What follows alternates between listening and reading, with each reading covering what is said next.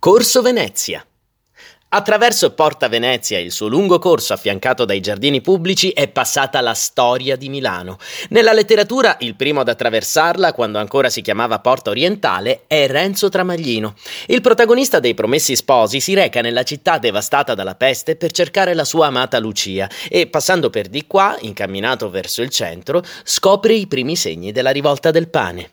Dopo di lui tanti altri hanno apprezzato, passando, lo stile neoclassico dei due caselli e l'orizzonte che si spalanca oltre. Al civico 16 di Corso Venezia si trova il palazzo in cui alloggiò Napoleone Bonaparte la prima volta che entrò a Milano con l'esercito nel 1796 e al suo seguito c'era il giovane dragone Stendhal. Filippo Tommaso Marinetti ideò il manifesto del futurismo al primo piano della casa in Corso Venezia 23, in angolo con via Senato. Da qui, dice la targa, il movimento futurista lanciò la sua sfida al chiaro di luna specchiato nel naviglio. Fece la strada che gli era stata insegnata e si trovò a Porta Orientale.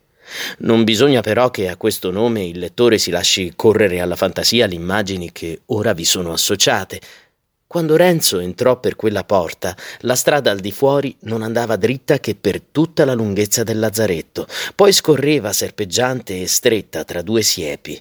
La porta consisteva in due pilastri con sopra una tettoia per riparare i battenti e da una parte una casuccia per i gabellini. I bastioni scendevano in pendio irregolare e il terreno era una superficie aspra e ineguale, di rottami e di cocci buttati là a caso. Alessandro Manzoni, I Promessi Sposi.